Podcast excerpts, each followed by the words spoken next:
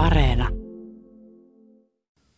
Hyvät kuuntelijat, tervetuloa jälleen kerran juutalaisten kirjoitusten pariin.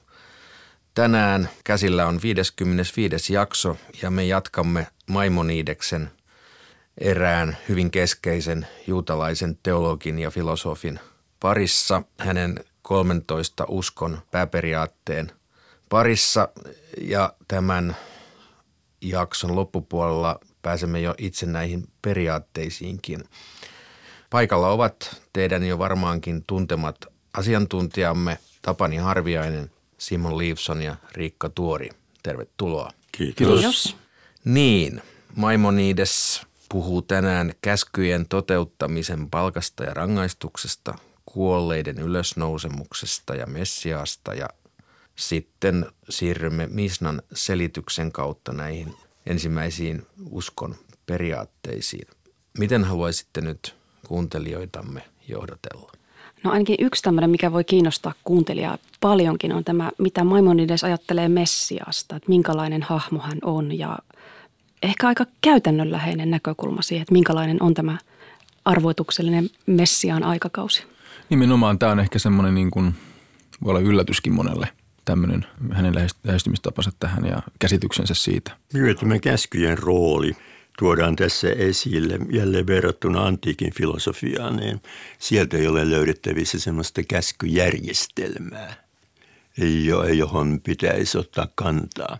Mutta juutalaisuudessa, niin kuin olemme jo nähneet, kuulleet, niin näillä käskyillä on hyvinkin suuri ja laajeneva merkityksensä. Ja Maimonides pohtii juuri sitä, mikä niiden tärkeys, käyttökelpoisuus on ja mihin ne johtaa. Myöskin liittyen kuoleman jälkeiseen elämään. Ja myös toki juutalaisten erityisasema tulee tässä, ehkä myös käskyjen ja sitten myös tämän messianisen aikakauden kautta, että mikä on juutalaisten asema tässä maailmassa. Käymme kuuntelemaan tämän päivän tekstiä. Käskyjen toteuttamisen palkka ja rangaistus.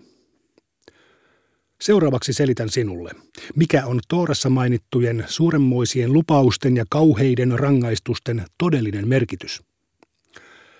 Jos toteutat käskyt, Jumala lupaa auttaa sinua niiden toteuttamisessa ja täydellistämisessä. Hän raivaa tieltäsi kaikki vaivat ja esteet. Sairastavan, nälkäisen ja janoisen tai sotaa käyvän ja piirtetyn ihmisen on mahdoton toteuttaa käskyjä – Siksi Jumala lupaa, että saat elää huoleti, hyvinvoivana ja rauhassa, kunnes saavutat täydellisen tietoisuuden ja pääset tulevaan maailmaan. Toki Tooran toteuttamisen lopullinen palkka ei ole sinällään näissä asioissa. Mutta jos rikot Tooraa, tiellesi kasautuu rangaistukseksi kaikenlaisia esteitä. Et enää kykene toteuttamaan käskyjä, kuten on kirjoitettu – koska te ette palvelleet Herraa, Jumalaanne iloisin mielin ja sydämen halusta, vaikka teillä oli kaikkea yltäkyllin. Kun pohdit asiaa tarkasti, huomaat, että Jumala ikään kuin neuvoo sinua. Jos toteutat edes osan käskyistä rakkaudellisesti ja ponnistellen, autan sinua toteuttamaan ne kaikki raivaamalla tieltäsi kaikki esteet – mutta jos halveksit niitä, kasaan eteesi ongelmia, jotka estävät sinua toteuttamasta niitä yhtäkään, eikä sinulla ole mahdollisuutta tavoittaa täydellisyyttä ja elämää tulevassa maailmassa. Tätä rabbit tarkoittivat sanoissaan. Käskyn toteuttamisen palkka on uusi käsky ja rikkomuksen palkka on uusi rikkomus. Edenin puutarha on viljava ja yltäkylläinen paikka, jossa maa antaa parastaan, joet virtaavat vuolaasti ja puut tuottavat hedelmää. Jumala on paljastava sen ihmisille tulevaisuudessa. Hän näyttää tien, joka johtaa Edeniin, ja ihmiset saavat siitä suurta iloa. Ehkäpä sieltä löytyy ihmeellisiä kasveja, jotka ovat hyödyllisempiä, suloisempia ja makeampia kuin meille tutut kasvit – Tämä ei ole järjenvastaista eikä mitenkään tavatonta. Päinvastoin kaikki tämä on mahdollista, vaikka Eidenin puutarhaa ei mainittaisi Toorassa. Sitä suuremmalla syyllä se on totta, koska Eden mainitaan ja julkituodaan Toorassa. Helvetiksi kutsutaan tuskaa ja rangaistusta, joka kelvottomia odottaa. Talmudissa ei tätä rangaistusta tarkemmin kuvailla – Joidenkin mukaan aurinko laskeutuu maan päälle ja korventaa kelvottomat. Olettehan huomanneet, miten raamatussa sanotaan, katso, se päivä tulee liekehtivänä kuin tulinen uuni.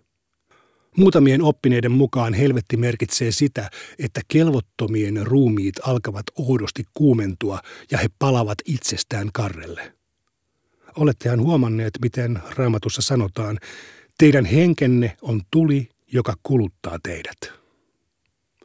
Kuolleiden ylösnousemuksesta, Messiaasta ja tulevasta maailmasta.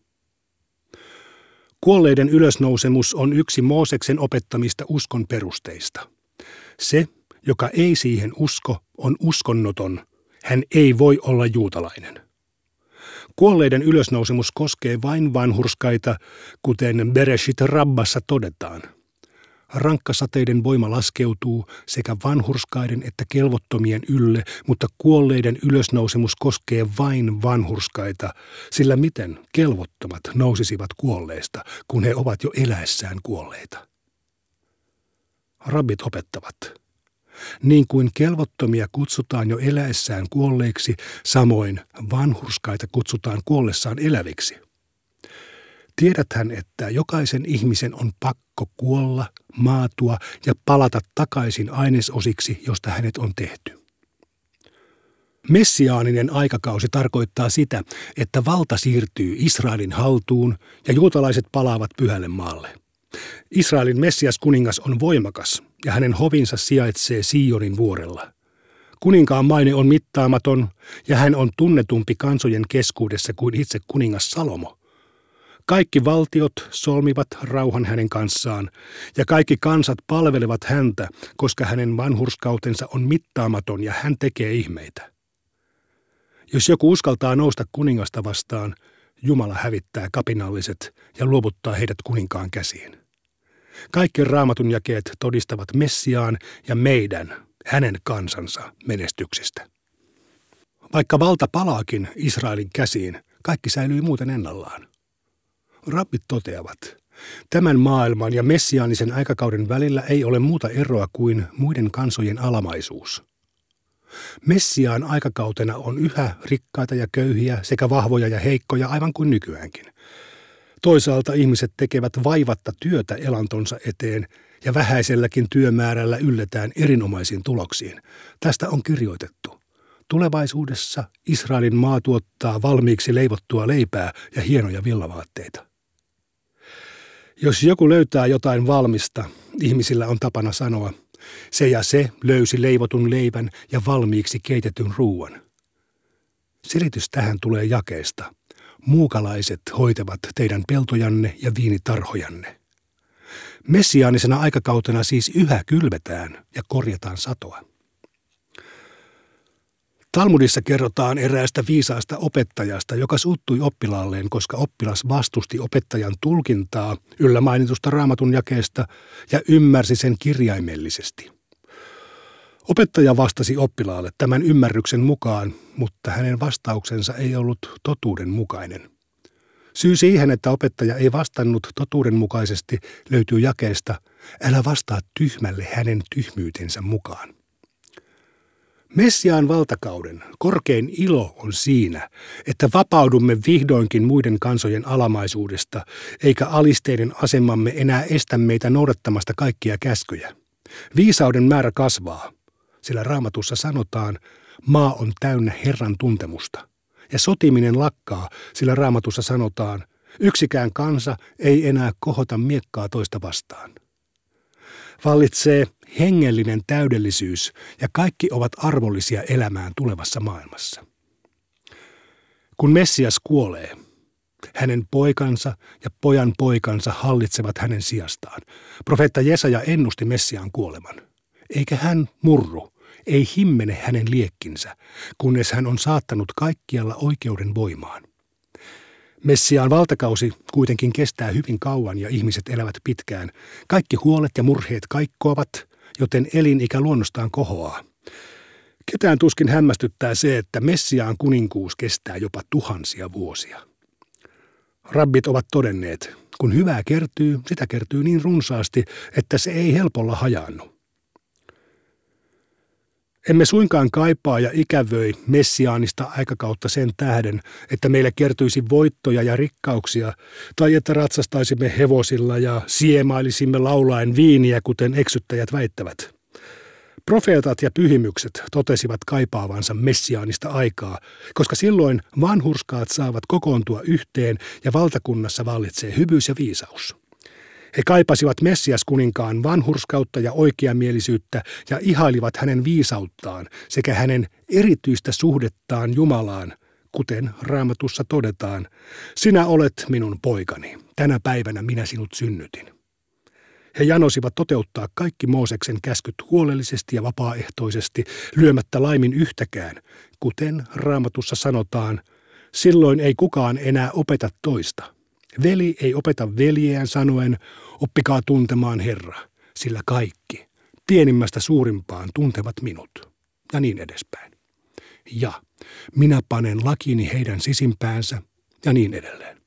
Ja minä otan teidän rinnastanne kivisydämen pois. Raamatussa on useita tämänkaltaisia jakeita.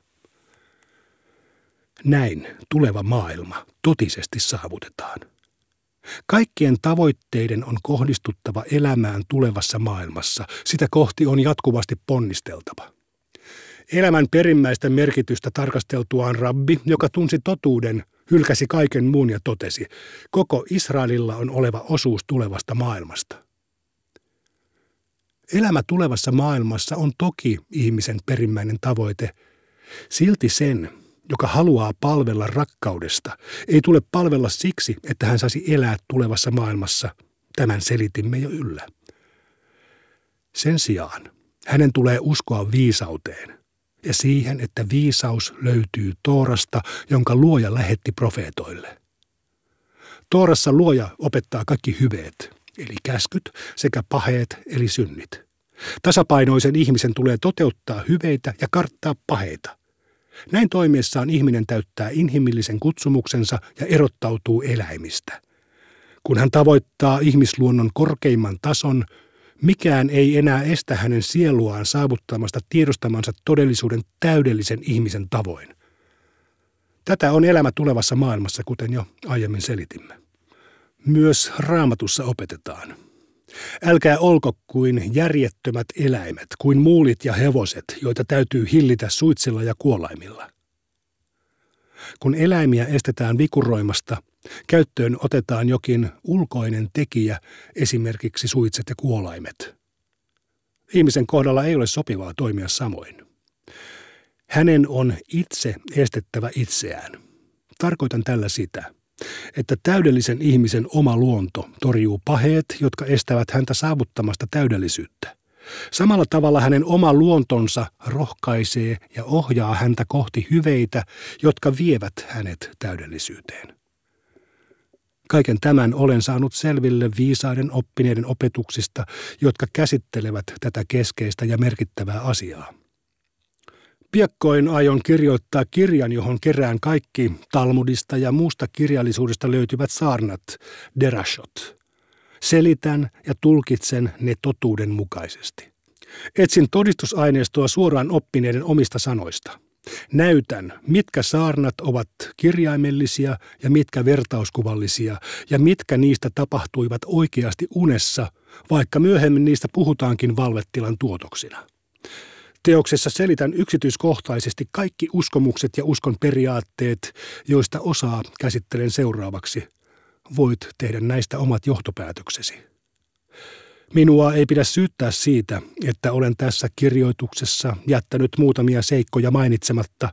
Viisaat toki huomaavat heti nämä puutteet – Luovuin niistä siksi, että sellaisetkin lukijat, joilla ei ole aikaisempaa koulutusta, voisivat oppia jotakin tästä olennaisesta aiheesta. Osa ihmisistä ei nimittäin ikinä ymmärrä sitä. Mishnan selitys. Sana epikuros, joka tulee aramean kielestä, tarkoittaa henkilöä, joka luopuu, mafkir, Toorasta ja halveksii Tooraa ja sen opiskelijoita – Tällä nimityksellä kutsutaan sitä, joka ei usko Tooran perusteisiin ja halveksii viisaita, tiettyä Toora oppinutta tai omaa opettajansa. Ulkopuolisista kirjoista kerrottakoon. että ne johtavat harhaan. Hyvä esimerkki on Ben Sira ja hänen teoksensa, joissa pilaillaan kasvon piirteiden tulkinnasta. Ne ovat mauttomia ja hyödyttömiä teoksia pelkkää ajan tuhlausta. Sellaisia ovat myös useimmat arabien hallussa olevat kirjat, jotka käsittelevät arabien historiaa, heidän kuninkaitaan ja sukupuitaan, soiton opetusta ja muuta sen kaltaista. Niistä et löydä viisautta etkä iloa, ne ovat pelkkää ajanhukkaa. Se, joka kuiskuttelee haavan yllä, jää osattomaksi tulevasta maailmasta, eritoten jos hän sylkäisee sen päälle. Hän halveksii Jumalaa. Ne, jotka lausuvat Jumalan nimen kirjain kirjaimelta, eli Jod, He, Vav, He, hänen peittelemätön nimensä. Rabbit mainitsevat tämän myös toisessa yhteydessä. Seuraavat henkilöt jäävät paitsi tulevasta maailmasta. Se, joka häpäisee toverinsa muiden edessä. Se, joka nimittelee ystävänsä. Ja se, joka saa kunniaa ystävänsä häpeästä. Vaikka nämä vaikuttavatkin vähäpätöisiltä rikkomuksilta, niitä ei tee muu kuin kelvoton sielu, joka ei ole sovelias täydellisyyteen, eikä siten ole saava osuutta tulevasta maailmasta. Seuraavaksi, ja tämä on kaikkein sopivin paikka, meidän on tarkasteltava uskomme periaatteita, joita on yhteensä 13. 13 uskon periaatetta. Ensimmäinen periaate. Juutalaisen tulee uskoa Jumalan olemassaoloon. On olemassa olento, joka on täydellinen kaikilla mahdollisilla olemisen tavoilla. Hän on kaiken olevaisen alkusyy. Kaikki on olemassa hänen kauttaan ja kaikki riippuu hänestä. On mahdotonta kuvitella, että Jumalaa ei olisi. Jos häntä ei olisi, kaikki olemassa oleva katoaisi eikä jäljelle jäisi mitään. Jos sen sijaan kuvittelemme, että kaikki muu olemassa oleva katoaisi, Jumalan olemus ei siitä lainkaan häviäisi eikä supistuisi. Ykseys ja valta kuuluvat ainoastaan Jumalalle, koska hän yksin riittää. Hänessä on kyllin itsessään, eikä minkään muun olemassaolo ole tarpeen. Kaikki, mikä hänen lisäkseen on olemassa, enkelit ja taivaalliset sfäärit, kaikki niiden sisällä tai niiden alapuolella oleva, riippuu Jumalan olemassaolosta.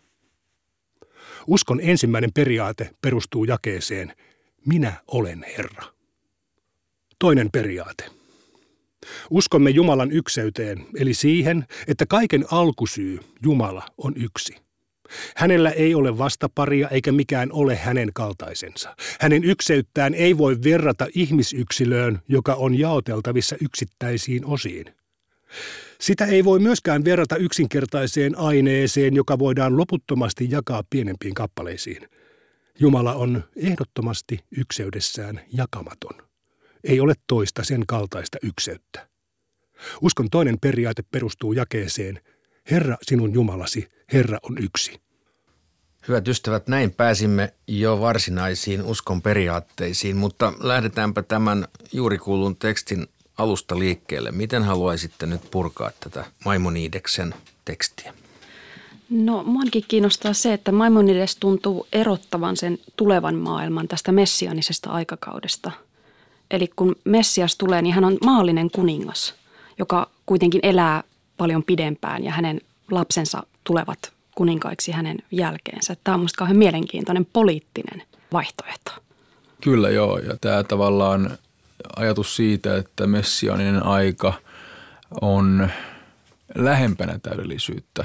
Siellä siis on vielä se fyysinen painovoima niin sanotusti näkyvissä. On helpompaa tehdä töitä, on helpompaa saada elanto, tällaisia asioita, mutta tällaista niin kuin profettojen ilmaisua siitä, että on täysi rauha ja on täysi niin kuin seesteisyys. Ei välttämättä niin kuin Rambamin tästä – tekstistä tuu ilmi. Niin, se ei että kuulosta... susi ja lammas ja niin poispäin. Niin. niin se, sehän ei vaikuta siltä. Messias tavallaan siis tekee työtä sen eteen, että kaikki olisivat sillä tasolla, jolloin he olisivat valmiita menemään tulevaan maailmaan. Aivan. Tämä kuulostaa siis maailmalta, joka on lähempänä meidän maailmaamme kuin kuvitelmaa paratiisista. Kyllä. Se eräänlainen tämmöinen sangen maallinen kulta-aika – Ja vielä sillä tavalla, että siinä on tämmöinen luokkajako, ketkä siellä varsinaisesti hallitsee, vallitsee juutalaiset.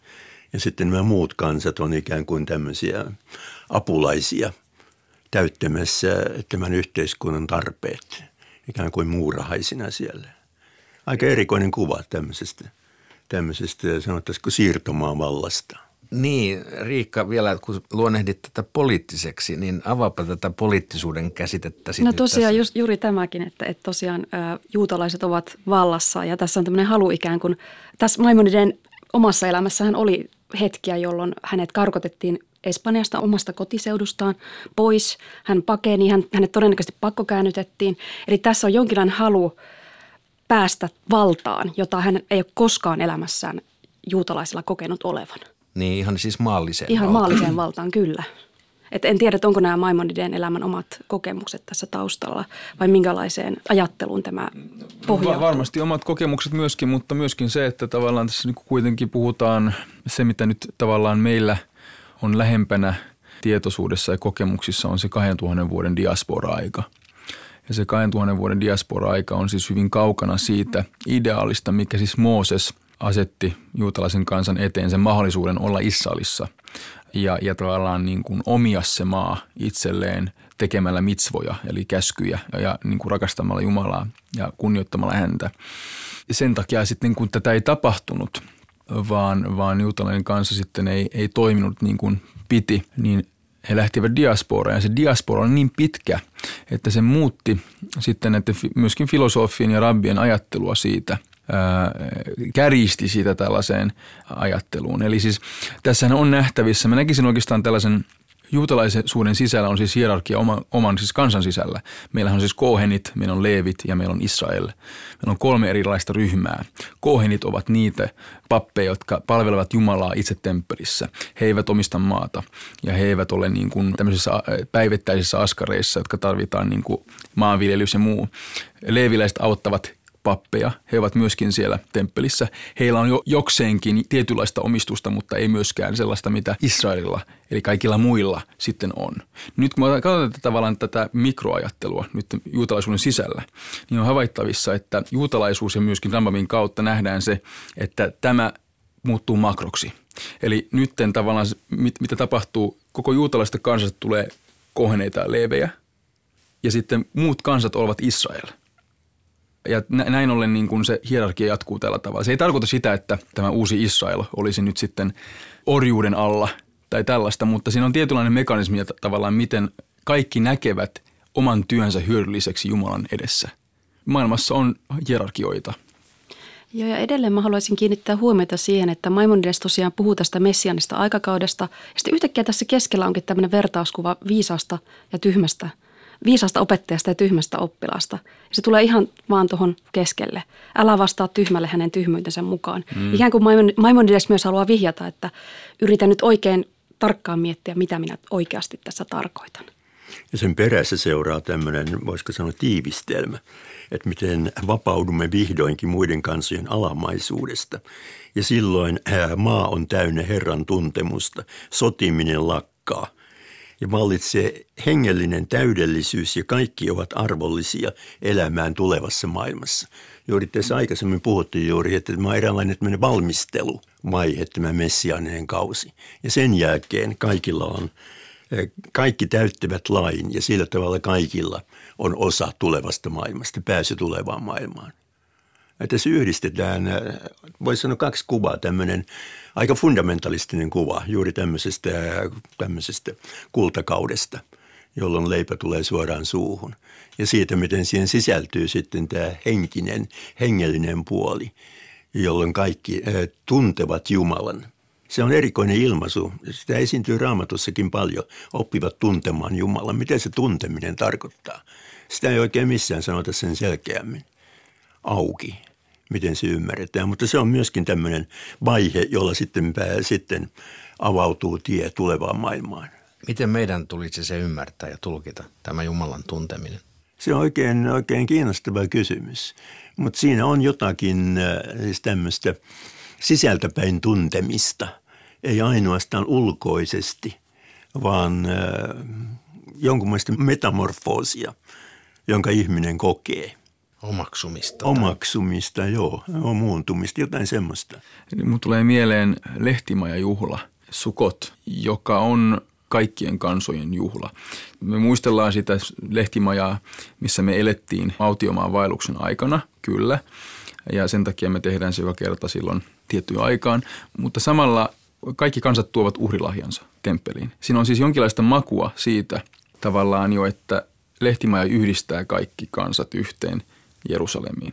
Se juhla liittyy vahvasti juuri tähän osioon, mistä me puhuttiin, eli, eli siihen, että on jo olemassa sekä kristittyjä että muita, jotka silloin kun juutalaiset pitävät lehtimaajuhlaa Israelissa, näkevät erittäin tärkeäksi sen, että he tulevat Jerusalemiin ja, ja he juhlivat lehtimaajuhlaa omalla tavallaan siellä.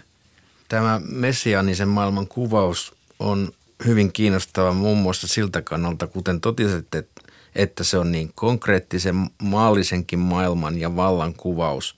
Se on ikään kuin vähän parempi versio meidän maailmasta. Ja sitten toisaalta siihen liittyy näitä niin kuin henkisiä ja vertauskuvallisia asioita, kuten muun muassa se, että elinien odote on huomattava. Mm-hmm, mm-hmm. Se luonnostaan kasvaa, kun on parempaa ruokaa. Niin, että tuhat vuottakin on ihan mahdollinen odote, mutta tällainen tavalla yhdistelmä näistä sekä konkreettisesta että henkisestä ja, ja maallisesta ja, ja filosofista teologisesta, se on aika erikoinen. Haluaisin muuten vielä kiinnittää huomiota tuohon, tuohon siihen, että kaikki valtiot solmivat rauhan hänen kanssa, eli tämän niin sanotun tulevaisuuden Messian kanssa. Ja kaikki kansat palvelevat häntä, koska hänen vanhuskautensa, siis kiinnittäkää huomiota sanan vanhuskaus, on mittaamaton ja hän tekee ihmeitä. Jos joku uskaltaa nostaa kuningasta vastaan, Jumala hävittää kapinalliset. Hän ei hävitä, hän ei ole siis despotti. Hän ei ole siis tämmöinen henkilö, jolla on valta kuitenkaan niin kuin määrätä ihmisten hengestä. Tai tuhota vastustajia. Tai niin, se juuri. On se, se on sitten tämmöinen niin sanottu luonnollinen mekanismi sitten, joka tavallaan on vallassa. Että Jumala on siinä kaikessa. Eli hänellä on, on niin kuin hänen vastuunsa ja hänen tavallaan piirteensä ja luonteen piirteensä siis tavallaan oikeuttavat hänet siihen asemaan. Tässä on havaittavassa myöskin se tavallaan vastuu ää, moraalista ja etiikasta, joka kuninkaalla jo ennen tätä on. Eli kuningas, kuninkaan pitää kirjoittaa itselleen kaksi tooraa. Sen sijaan, että tästä puhuttiin myöskin aikaisemmin, se tavallaan kytkös moraaliin on hyvin vahva ja vain silloin pystyy hallitsemaan tai ohjaamaan kansaa. Yksi yksityiskohta, joka minua jäi kiinnostamaan. Täällä Maimonides haukkuu karkein sanoin Ben Siran, eli Syyrakin kirjan tekijän, joka on näitä siis selvästikin juutalaisia kirjoja, mutta ei koskaan raamattuun mukaan kelpuutettua, paitsi että Septuaginta käännöksensä kelpuutettiin. Ja koska täällä on mahdollisesti käännösongelma tämä – että Siirakin kirjassa pilaillaan kasvonpiirteiden tulkinnasta. Se on vaikea ilmaisu, mikä se tässä oikein tämä hakarat panim on. Ehkä pikemminkin niin kuin tämmöinen väärä arviointi, pärstäkerroin suurin piirtein tämmöinen Joo, se, ajatus. Sitä ei ikään kuin enää tiedetä, että mitä tuolla on tar- tarkoitettu. Joo, minä yritin, kaivelin tosiaan läpi tuon Siirakin kirjan ja yritin keksiä, että mikä siinä loukkaa Maimonidesta. Niin ehkä se on siinä lopussa oleva ylipappi Simeonin ylistys hyvinkin ylitse vuotavainen ylistys. Ja mikä vika oli ylipappi Simeonissa? Se, että hän oli saddukealainen. Se saattaisi olla se syy, minkä takia täällä niin pauhataan bensiiraa vastaan. Eli eri koulukunnan miehiä? Eri koulukunnan miehiä, joo. Koska myöhempi juutalaisuus ja myöskin siinä mielessä jatkumona Maimonides on juuri tämän fariseusten suuntauksen miehiä kumminkin. Ehkä tuohon voisi myös Tapani lisätä, että sana epikuros ei tule aramean kielestä, kuten Maimonides tässä väittää. Ei, ja se on apikores, siis tuo seemiläinen muoto, kyllä, vaikka kyllä. se lähteekin tuosta epikuros-sanasta liikkeelle. Joo. joo. Tähän täsmennykseen päätämme tämänkertaisen jaksomme ja tervetuloa jälleen ensi kerralla kuuntelemaan näitä Maimonideksen uskon pääperiaatteita. Silloin jatkamme kolmannesta periaatteesta eteenpäin.